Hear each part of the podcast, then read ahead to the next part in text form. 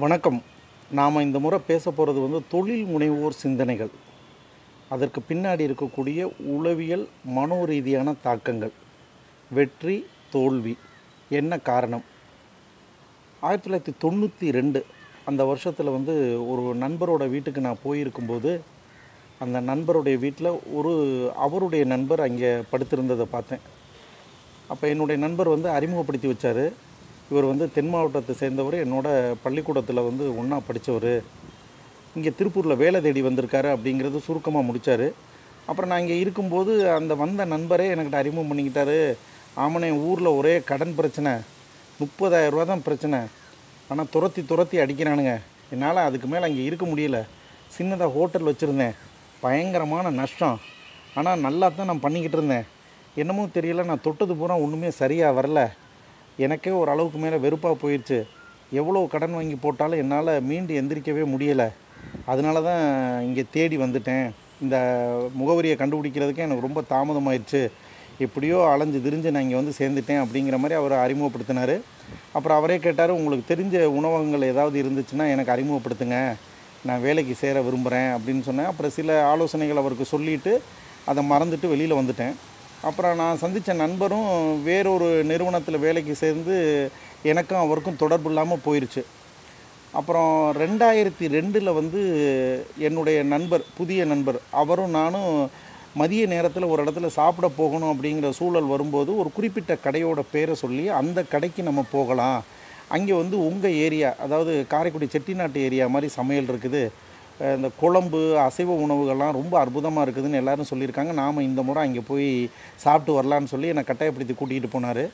நான் இங்கே உணவகத்தில் போய் உட்காந்து சாப்பிட ஆரம்பிக்கும் போதே அந்த சுவையெல்லாம் பார்த்த பிறகு என்ன நம்ம ஏரியா சுவை மாதிரி இருக்குதுன்னு சொல்லிட்டு உள்ளே விசாரிக்கும்போது அடுப்பரங்கரையிலேருந்து ஒரு நண்பர் வெளியில் வந்தார். அந்த நண்பரோட முகம் வந்து ரெண்டாயிரத்தி ரெண்டில் வந்து பார்த்த முகம் யாரோட முகம் அப்படின்னா ஆயிரத்தி தொள்ளாயிரத்தி தொண்ணூற்றி ரெண்டில் அந்த கடன் பிரச்சனையில் வந்து சேர்ந்த முகம். கொஞ்சம் பணம் வந்த பிறகு மூஞ்சியில் எந்த அளவுக்கு தேஜஸ் வந்தது அப்படிங்கிறத அவர் மூலமாக பார்த்தேன். அப்புறம் அவரே வந்து அறிமுகப்படுத்திக்கிட்டார். அண்ணே நல்லா இருக்கீங்களா? அப்படின்னு பல விஷயங்கள் பேசினார். ரொம்ப சந்தோஷமாக இருந்துச்சு. வாழ்க்கையில் வந்து ஒவ்வொரு படியாக ஏறி வந்திருக்காரு. அவருடைய கதையை சொன்னார். பல்லடம் சாலையில் ஒரு உணவகம் தொடங்கி அதுக்கப்புறம் வேறொரு இடத்துல ஒரு உணவகம் தொடங்கி ரெண்டுமே சரியாக வராமல் அதுக்கப்புறம் வந்து திருப்பூரில் இருக்கக்கூடிய குமரன் சாலையில் வந்து தெரு ஓரத்தில் ஒரு கைவண்டி மாதிரி போட்டு அப்புறம் வந்து அதில் பிரச்சனையாகி அப்புறம் வேறொரு பக்கம் மாற்றி அதுக்கப்புறம் படிப்படியாக முன்னேறி இந்த சொந்த கடையை வந்து நானே விலை கொடுத்து வாங்கியிருக்கேன் அப்படிங்கிற மாதிரி சொன்னார். அவர் பண்ணின தொழிலில் ஒரு சிறப்பம்சம் என்ன அப்படின்னா வந்து அரசு அலுவலகங்கள் இருந்த பகுதியில் தொடங்கினது ரொம்ப சிறப்பாக அமைஞ்சு போச்சு. அந்த பகுதியில் தான் வந்து வணிக வரித்துறை அலுவலகம் காவல்துறை அலுவலகம் அப்புறம் வந்து பார்த்திங்கன்னா எல்லா விதமான வங்கி சேவைகளும் அங்கே தான் இருந்தது. அப்புறம் வந்து தனியார் நிறுவனங்கள் வந்து ஃபினான்ஸ் சம்மந்தப்பட்ட தனியார் நிறுவனங்கள் அனைத்துமே அங்கே தான் இருந்தது.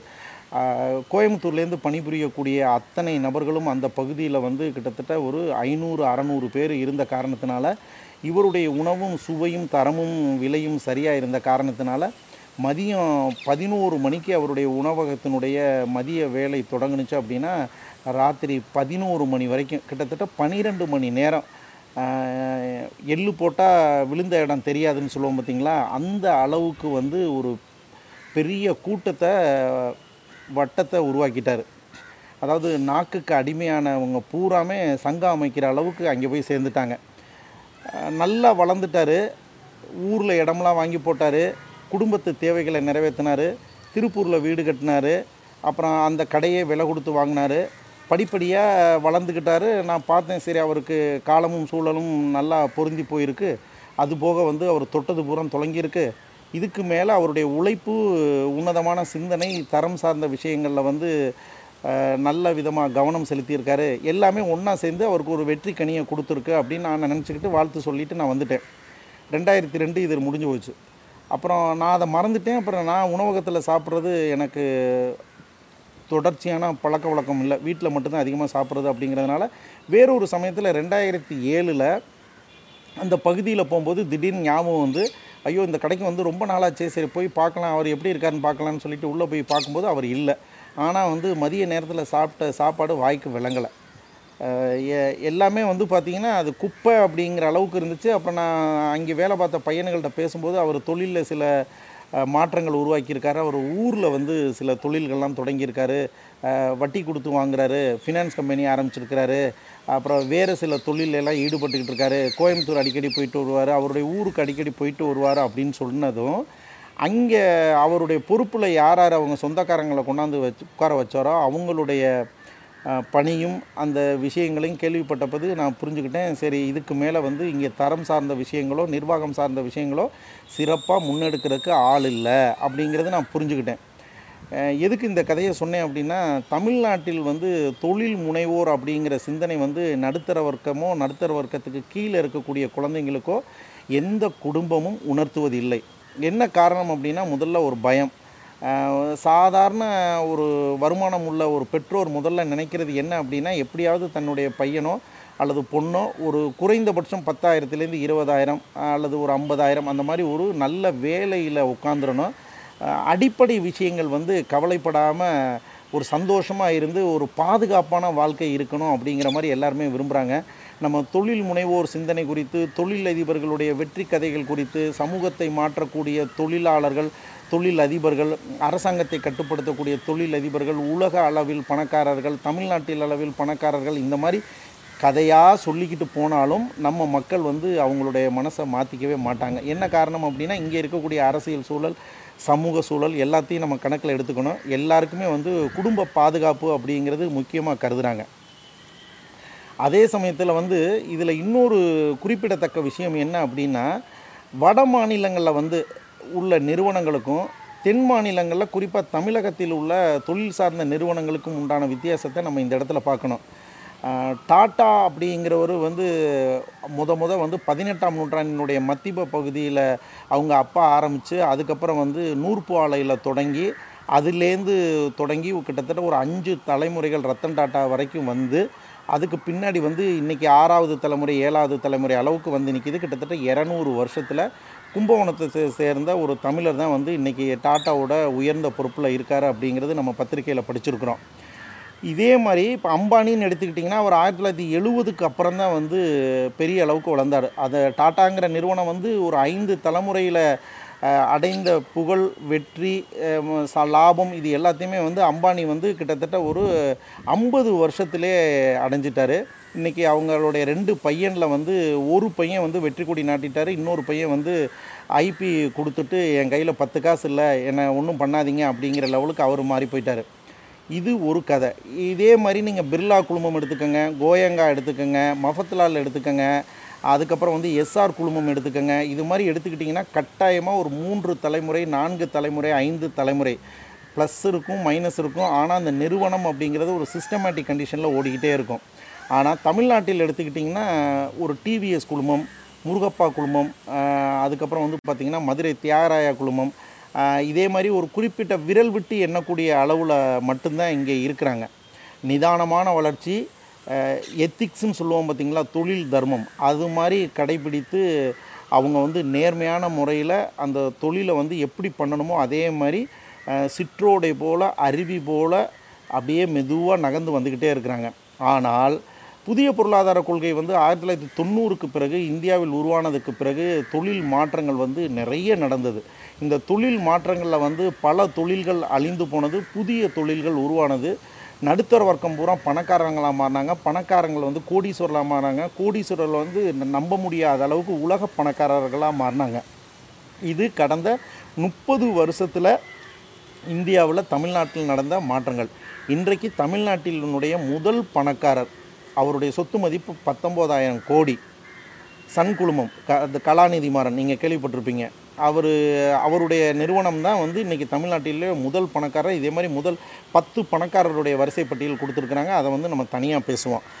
ஆனால் ஒரு சிஸ்டம் அப்படிங்கிறது ஒரு அமைப்புன்னு சொல்கிறாங்க அதாவது ஒரு நிறுவனம் எப்படி இருக்க வேண்டும் நிர்வாகம் எப்படி இருக்க வேண்டும் நிர்வாகத்தில் இருப்பவர்கள் எப்படி செயலாற்ற வேண்டும் அவங்கள வந்து நிறுவன அதிபர்கள் எப்படி கையாள வேண்டும் அப்படிங்கிறதுக்கு வந்து இப்போ வந்து வணிக மேலாண்மை படிப்புகள் எம்பிஏன்னு சொல்கிறோம் பார்த்தீங்களா அந்த மாதிரி படிப்பெல்லாம் நீங்கள் படிக்கும்போது அதில் வந்து தொழில் குறித்து தொழில் சிந்தனைகள் குறித்து தொழில் மேலாண்மை குறித்து தொழில் நிர்வாகம் குறித்து இந்த மாதிரி பல விதமான விஷயங்களை கற்றுக் கொடுப்பாங்க. இருந்தாலும் நம்ம இந்தியாவை பொறுத்த வரைக்கும் அதுவும் குறிப்பாக தமிழ்நாட்டை பொறுத்த வரைக்கும் இங்கே இருக்கக்கூடிய சூழல் சமூகம் செயல்பாடுகள் அரசியல் தாக்கம் இதெல்லாம் கணக்கில் வச்சு நீக்கு போக்காக எவ்வளோ தெளிவாக நம்ம நடந்துக்கிறோமோ அந்தளவுக்கு தான் நம்மளை முதலீடை காப்பாற்ற முடியும்.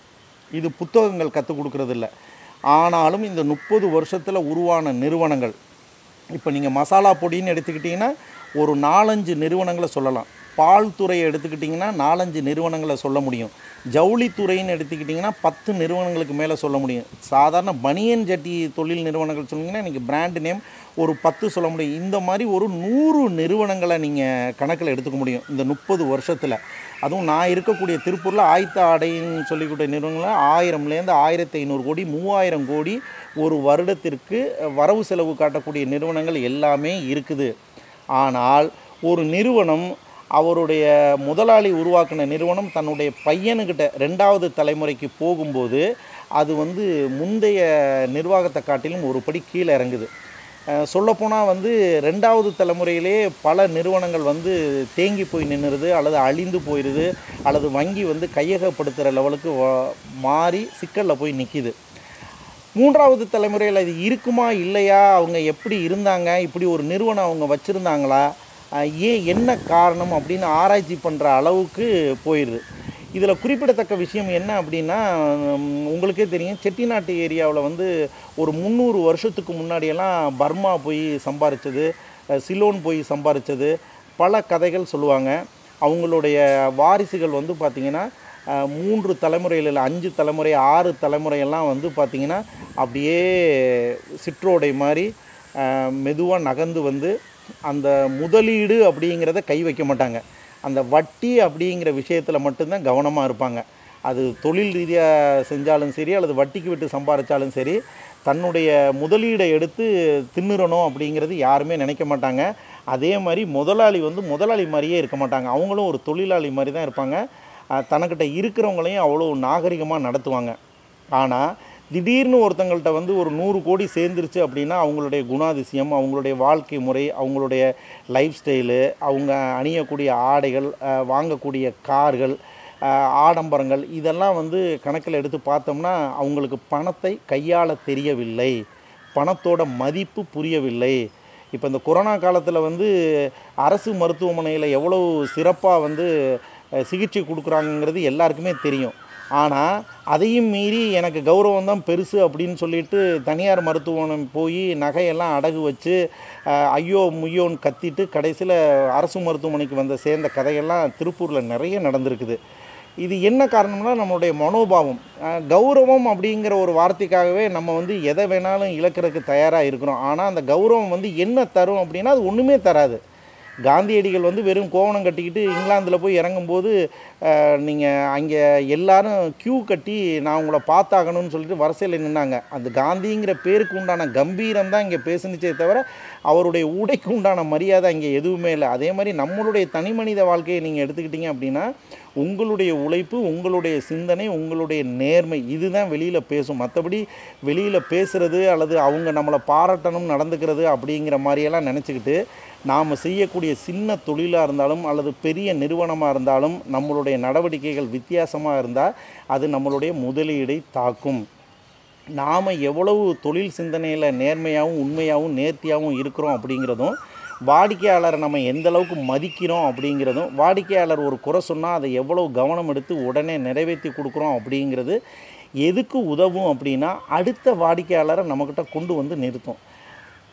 உடனே சொல்லுவாங்க ஏன் தொழில் சிந்தனை மட்டும்தான் நமக்கு இருக்கணுமா? ஒரு நல்ல வே- இடத்துல வேலை செஞ்சு அவங்களுக்கு உதவிகரமாக இருந்து என்னுடைய வாழ்க்கையும் ஒரு பாதுகாப்பாக வச்சுக்கிட்டு அந்த நிறுவனத்தையும் வளர்த்து என்னுடைய குடும்பத்தில் சந்தோஷத்தை கொடுத்து அந்த நிறுவனத்தினுடைய முதலாளியை வளர்ச்சியில் சந்தோஷம் அடைஞ்சு ஏன் இருக்கக்கூடாதா? தப்பு இல்லை. ஆனால் அதே சமயத்தில் நீங்கள் தொழில் சார்ந்த சிந்தனைகள் சிந்திக்கும்போது உங்களுடைய வாரிசுகளுக்கு தயவு செய்து நீங்கள் கற்றுக் கொடுங்க. ஒரு பணத்தோட அருமை ஒரு நிறுவனத்தினுடைய பதவியை அவங்கள்ட்ட கொடுக்கறதுக்கு முன்னாடி அந்த நிறுவனத்தினுடைய அடித்தட்டு மக்களோட பழக விட்டு ஒவ்வொரு துறையிலையும் இருக்கக்கூடிய சாதக பாதக அம்சங்களை அவங்களுக்கு புரிய வச்சு அதுக்கப்புறம் படிப்படியாக அந்த நிறுவனத்தினுடைய முக்கிய பதவியில் உட்கார வைக்கணும். டாட்டா நிறுவனத்துலலாம் ஒவ்வொருத்தங்களும் கடைசியில் ஒர்க் ஷாப்லேருந்து ஒர்க் பண்ணி ஆரம்பித்து தான் வந்து எம்டிஆ வரைக்கும் வந்திருக்காங்க சேர்மனாக வரைக்கும் வந்திருக்கிறாங்க. நீங்கள் மார்வாடி குரூப் குஜராத்தியில் வந்து இன்றைக்கி எவ்வளவோ நம்ம சொல்கிறோம் அவங்கெல்லாம் வந்து எப்படி சம்பாதிக்கிறாங்கன்னு சொல்லிட்டு. பன்னிரெண்டாவது முடித்தோடனே பெரும்பாலும் யாருமே கல்லூரி போகிறதில்ல அவங்க தொழிலில் தான் தூக்கி போட்டுருவாங்க. அவன் உருண்டு பிறண்டு கஷ்டப்பட்டு அப்பா வந்து மகன் அப்படிங்கிறதுக்காகலாம் வந்து சிறப்பு சலுகையெல்லாம் கொடுக்க மாட்டார். அவர் ஒரு அஞ்சு வருஷம் ஆறு வருஷம் பையனை போட்டு பலூன் மாதிரி மாவு மாதிரி உருட்டி எடுத்து பிசைஞ்சு எடுத்து அவனுக்கிட்ட வந்து பணம் குறித்த புரிதல் உருவாகியிருக்கும் சிக்கனம் குறித்த அருமை தெரிஞ்சிருக்கும். நல்லது கெட்டது வாடிக்கையாளர்கிட்ட எப்படி பேசணும் பொறுமையாக பேசணும்? ஏன்னா ஒரு அலுவலகத்தில் நீங்கள் வேலை பார்த்தீங்கன்னா காலையில் ஒம்பது மணிக்கு போவீங்க அஞ்சு மணிக்கு வெளியில் ஓடி வந்துடுவீங்க உங்களுக்கு அதுக்கு அதுக்கு பிறகு வந்து நிறுவனத்துக்கு உங்களுக்கு தொடர்பு இல்லாமல் இருக்கும். ஆனால் நீங்கள் ஒரு நிறுவனம்னு ஆரம்பிக்கிறீங்க ஒரு தொழிலதிபராக மாறணும்னு ஆசைப்பட்றீங்க அல்லது ஒரு தொழில் முனைவோராக நான் ஆயே தீர்வேன்னு சொல்லி சபதம் எடுக்கிறீங்க அப்படின்னா முந்நூற்றி அறுபத்தஞ்சு நாளும் இரவு பகலும் அந்த சிந்தனை உங்கள் மனசுக்குள்ளே தீ மாதிரி எரிந்தால் மட்டும்தான் அதற்கு உழைக்க தயாராக இருந்தால் மட்டும்தான் குடும்பம் அதை ஏற்றுக்கொள்ள தயாராக இருந்தால் மட்டும்தான் நீங்கள் வந்து அந்த மாதிரி தொழில் ரீதியான விஷயங்களே உள்ளே போக முடியும். அந்த மாதிரி ஒரு எண்ணம் உருவாகக்கூடிய சூழல் தான் வந்து நம்மளுடைய சமூகத்துக்கு இன்றைக்கி அளவுக்கு தேவையான எதிர்காலத்தில் வந்து அரசு சார்ந்த நிறுவனங்களில் வந்து எவ்வளவு வேலைவாய்ப்புகள் இருக்கும் அப்படிங்கிறதெல்லாம் தெரியாது. ஒன்று தனியார் நிறுவனங்களுக்கு வேலைக்கு போகணும். அல்லது நாம் பத்து பேருக்கு வேலை கொடுக்குற அளவுக்கு ஒரு நிறுவனத்தை உருவாக்கணும். அது சின்ன நிறுவனமாக இருக்கலாம் அல்லது பெரிய நிறுவனமாக இருக்கலாம். அது நாம் தான் முடிவு பண்ணணும் நம்மளுடைய உழைப்பு தான் அது தீர்மானிக்கும். நன்றி வணக்கம்.